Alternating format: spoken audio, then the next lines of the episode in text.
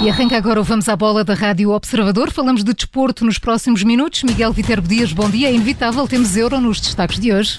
Bom dia. Um ano depois do previsto começa esse Euro 2020. Está hoje marcado o pontapé de saída com o jogo entre a Turquia e a Itália. Vamos também analisar as hipóteses da equipa portuguesa num dia que fica marcado pela morte do antigo guarda-redes Neno e também pelo futsal. O Sporting está a uma vitória da conquista do título nacional. Começa hoje o Campeonato da Europa com o jogo entre a Turquia e a Itália. Um ano depois da data original, foi adiado como todas as grandes competições devido à pandemia. Começa esse Euro 2020. Portugal é o atual detentor do título. Joga para renovar esta conquista deste Campeonato da Europa de Futebol. Pontapé de saída que está marcado para as 8 da noite no Estádio Olímpico em Roma, entre a Turquia e a Itália. Este vai ser um campeonato itinerante, jogado em várias cidades da Europa. A estreia da Seleção Nacional está marcada apenas para terça-feira. Vai ser frente à Hungria.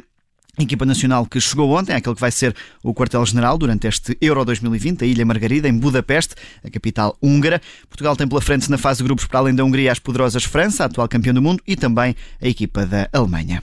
E com a estreia do Euro 2020, estaremos também dentro deste Vamos à Bola, o Vamos ao Euro.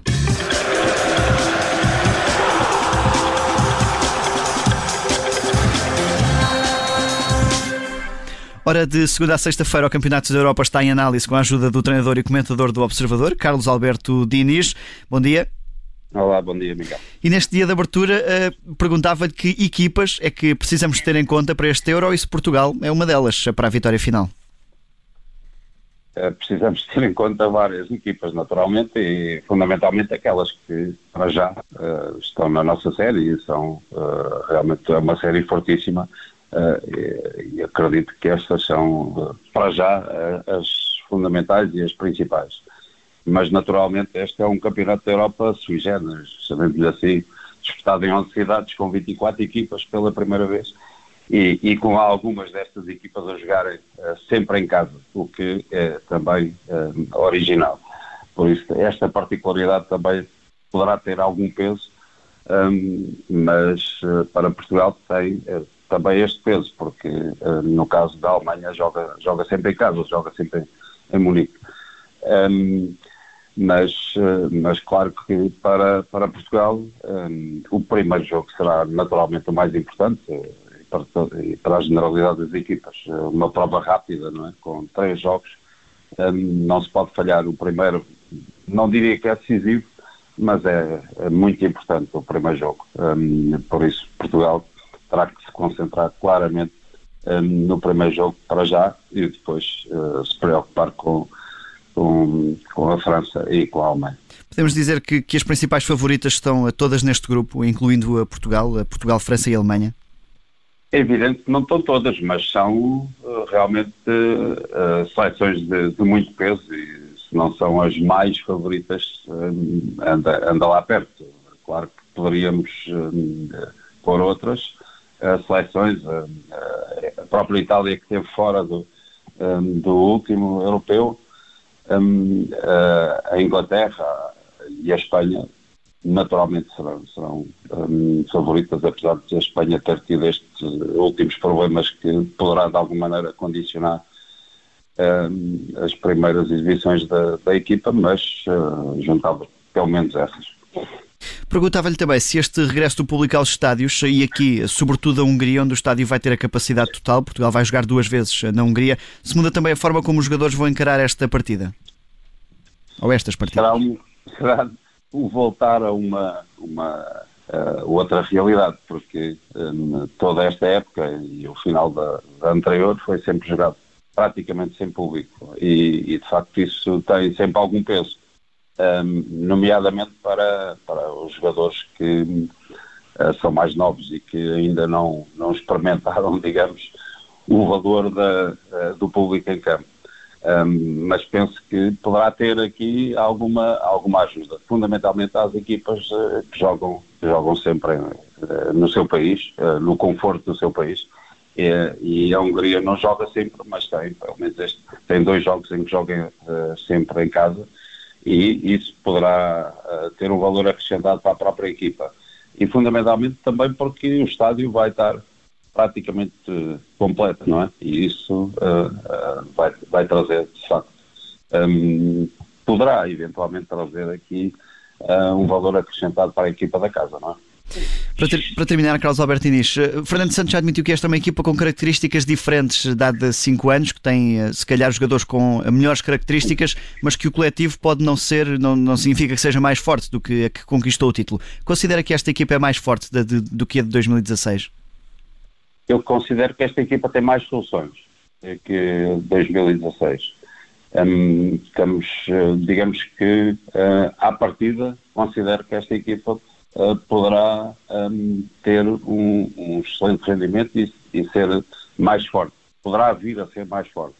É evidente que é sempre difícil compararmos, até porque fomos, uh, somos campeões da Europa em título e, e isso tem um, grande peso.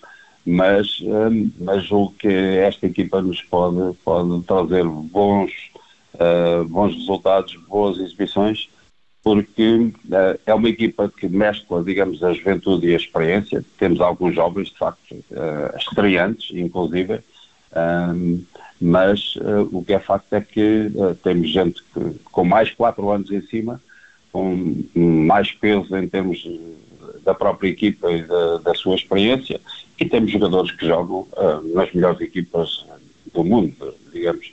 Uh, por isso, uh, penso que esta equipa pode nos trazer, de facto, um, alegrias e uh, ter uma excelente prestação. Vamos ver. O grupo é difícil, naturalmente bastante difícil, mas não será só difícil para nós, não é? Vai ser difícil para todos, para, para a Alemanha, para a França e, e para a Hungria. Obrigado, Carlos Alberto Diniz, treinador e comentador do Observador neste primeiro Vamos ao Euro, que começa hoje às 8 da noite com o jogo entre a Turquia e a Itália. Portugal entra em campo na terça-feira.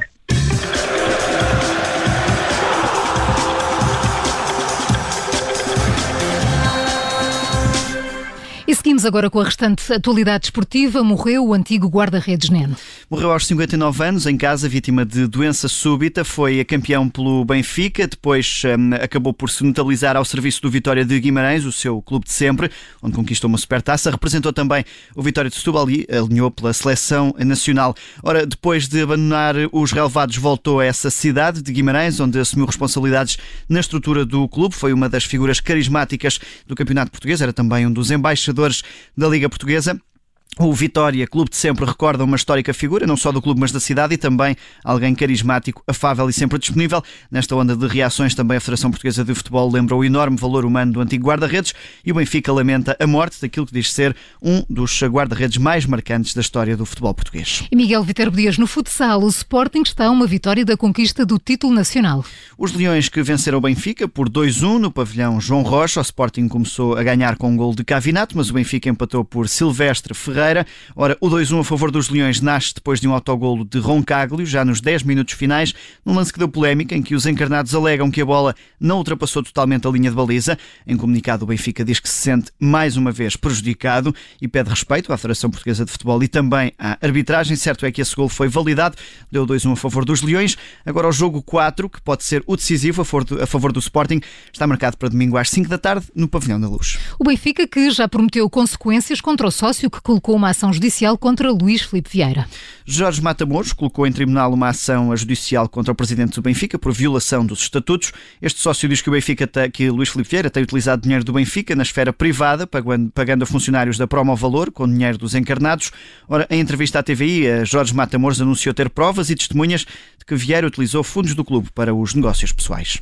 Parece-me que o Benfica está hoje numa fase de uh, decadência moral profunda uh, do exercício uh, da sua presidência. O Ministério Público já disse que há contratos que, na avaliação do Ministério Público, com a prova que tem, entende que são fictícios ou simulados e que esses contratos, e agora cito as palavras do Ministério Público, foram usados com o único propósito de retirar dinheiro das contas do Benfica. É verdade que eu acrescento uma a, a, alegação relativamente a isso, que é, tanto quanto eu sei, e com base na prova que será produzida na ação, parte desse dinheiro, pelo menos, foi levantado ou foi entregue a pessoas da Promovalor. Jorge Matamoros, em declarações à TVI, o Benfica que já prometeu consequências patrimoniais e associativas contra este associado, que denuncia ainda ser cunhado de João Noronha Lopes, o candidato contra Vieira nas últimas eleições. Ora, Noronha Lopes já se, desmarcou, já se demarcou desta hum, ação em tribunal, diz que não tem hesitações em dizer que este não é o caminho a seguir para tirar Vieira do cargo. Notícia de fecho no Vamos à Bola de hoje com o jornalista Miguel Viterbo Dias. Miguel, bom fim de semana. Obrigado.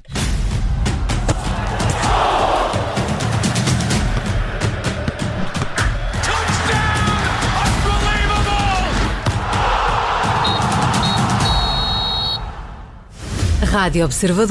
Obrigada por ter ouvido este podcast. Se gostou, pode subscrevê-lo, pode partilhá-lo e também pode ouvir a Rádio Observador online em 98.7 em Lisboa e em 98.4 no Porto.